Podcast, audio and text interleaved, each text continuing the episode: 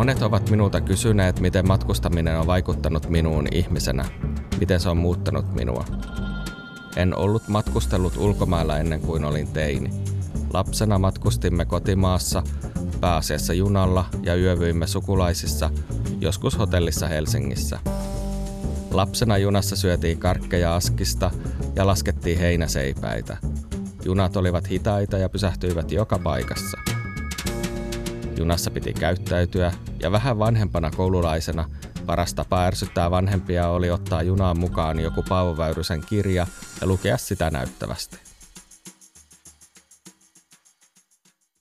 Joka tapauksessa totui julkiseen liikenteeseen jo lapsena, kun autoa meillä ei koskaan ollut. Kun sitten aloin matkustella yksin ilman perhettä, tunsin löytäväni itselläni oman tilan. Se hetki, kun olen yksin joukkoliikennevälineessä, jossa en tunne ketään, on ehkä parasta, mitä aikuinen ihminen voi tehdä. Sinä et tunne, sinua ei tunneta, etenette yhdessä kohti määränpäätä. Vaikka tekisi mitään, tapahtuu asioita, jotka edistävät päämäärääsi. Voit jopa melko hyvällä omalla tunnolla nukahtaa hetkeksi. Ilman näitä miltei päivittäisiä kokemuksia joukkoliikenteestä olisi varmasti hermostuneempi ihminen. Aamuinen junamatka Helsingistä Kouvolaan saa minut hymyilemään loppupäivän. No ei kai se matkustaminen itsessään ole mikään arvo. Monet ovat minulta kysyneet, että eikö sen päämäärän pitäisi olla tärkein. Minä väitän, että ei. Nyt vietimme uuden vuoden Kölnissä, matkustimme sinne junalla Kööpenhaminasta – Loman levollisemmat hetket olivat matkustuspäivät. Ei tavoitteita, ei stressiä.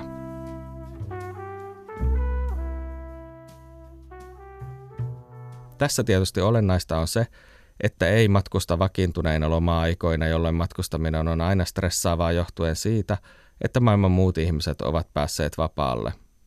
Ymmärrän, että monet ihmiset haluavat olla perillä, kun juhlapyhän traditiot alkavat. Tässä piilee kuitenkin onni – Tämän takia varsinaiset juhlapäivät ovat usein erinomaisia matkapäiviä. Monet ovat minulta kysyneet, miten valita matkakohde.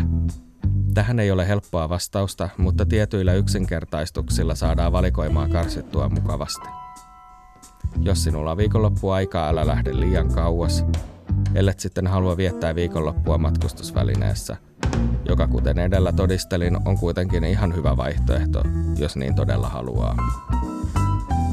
Jos rahat ovat vähissä, valitse kohde, jossa sinulla on varaa syödä ja jätä Oslo-suosiolla väliin. Jos olet menossa työmatkalle, niin mene sinne, minne työnantaja kehottaa. Lähtö Karibialle sen sijaan, että istuisit Frankfurtissa kokouksessa saattaa ärsyttää pomoa jossain määrin. Budjettimatkaajalle yksi hyvä tapa valita matkakohde on merkata kartalle ne paikat, joissa asuu sellaisia kavereita tai sukulaisia, joiden luo kehtaa majoittua ainakin hetkeksi. Sen jälkeen voi tutkia, miten niihin pääsee helposti tai edullisesti tai ekologisesti, riippuen omista prioriteeteista. Ja ei siellä siskon tytön vaihto-opiskelijasolussa tarvitse koko matkaa yöpyä. Mutta jos Pariisin lomasta saa vaikka kaksi yötä kuudesta säästettyä hotellikuluissa, niin kyllähän se saattaa vähän hotellivaatimustasosta riippuen säästää useita satoja euroja käytettäväksi Pariisin ihanissa ravintoloissa, vaikka pari illallista sille ihanalle siskon tytölle tarjoten.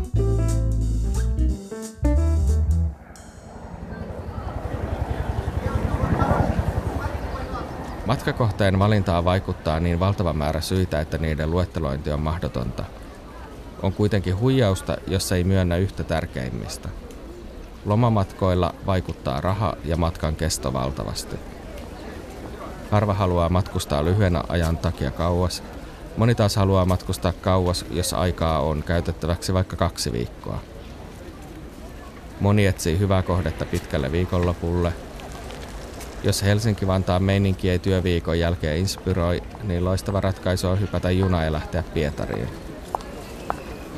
Moni saattaa yllättyä, että siellä saa nykyään muutakin kuin vodkaa ja kaaliruokia. Pietari on täysverinen eurooppalainen miljoonakaupunki, jonka palvelut ovat länttä rohkeampia. Eksotiikkaakin löytyy, jos ei ole liian mukavuuden haluinen. Toreilta voi yhä saada Norpan nahasta tehdyn karvalakin ja kirpputoreilta löytyy neuvostokrääsää sukulaislapsille tuliaisiksi.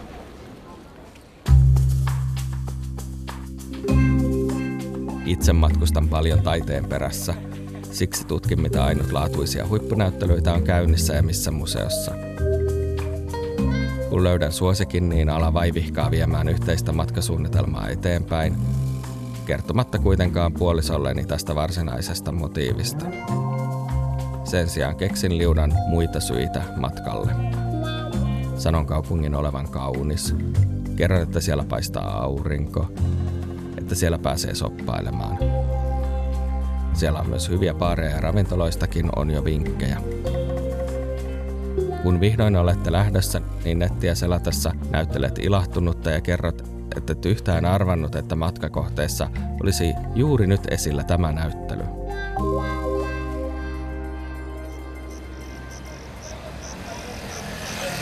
Monet ovat minulta kysyneet, miten matkustaa puolisonsa kanssa riitelemättä. Tähän minulla on muutama todella hyvä niksi. Suurin osa maailman kaikista parisuhderiidoista liittyy rahaan. Ensiksikin varaa matkalle varmuuden vuoksi niin iso oma budjetti, että pystyt maksamaan sillä molempien menot. Aina helpompi, jos ei tarvitse seurata laskuja saatikka jakaa niitä puoliksi. Toiseksi, jos sinun on pakko ottaa yhteiselle lomamatkalle töitä mukaan, niin herää aamuisin ennen puolisoasi ja teet työt vaivihkaa silloin. Samalla voit järjestää pientä aamupalaa, joka odottaa puolison heräämistä, tai vaikka hakea torilta kukkia. Kolmas hyvä vinkki on se, että älä pakota puolisoasi syömään äyriäisiä ja nilviäisiä, jos hän ei halua. Monta riitaa olisi vältetty, ellei olisi nuorempana ollut sitä mieltä, että kaikki tykkäävät ostereista, kunhan maistavat niitä ensin kunnolla. Neljäs niksi liittyy päiväohjelmaan.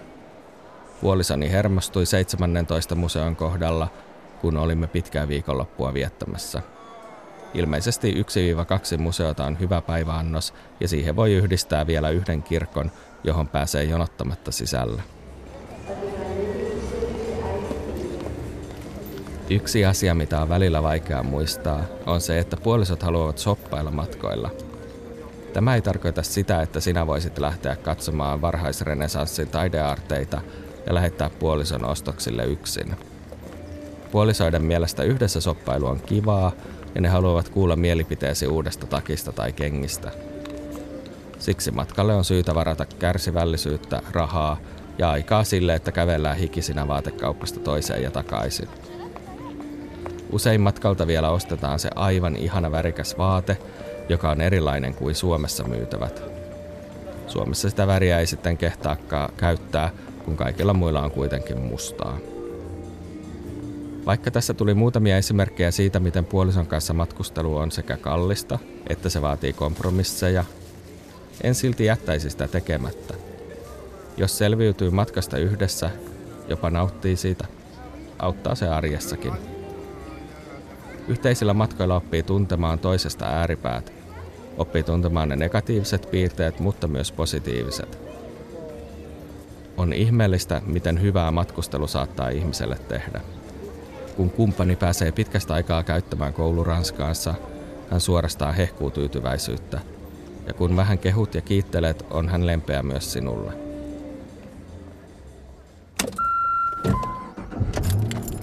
Puoliso saattaa myös suostua vuokraamaan auton, jolloin avautuu paljon kohteita, joihin ette muuten pääsisi. Tällöin minulla on pari tärkeää niksiä, miten säilyttää sopun matkalla.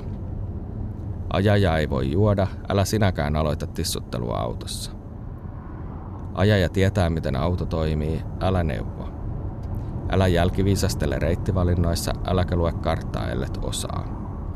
Älä tee omia juttujasi, vaan koita olla läsnä. Huolehdi siitä, että autossa on hyviä eväitä ja älä toivo täysin mahdottomia. Auto kannattaa jättää ranskalaisen pikkukaupungin reunalle, eikä yrittää ajaa suoraan vanhassa kaupungissa sijaitsevan kirkon eteen.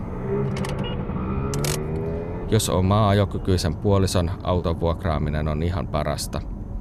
Tähän asiaan kannattaakin kiinnittää huomiota, kun listaa poika- ja tyttöystäväehdokkaiden plussia ja miinuksia.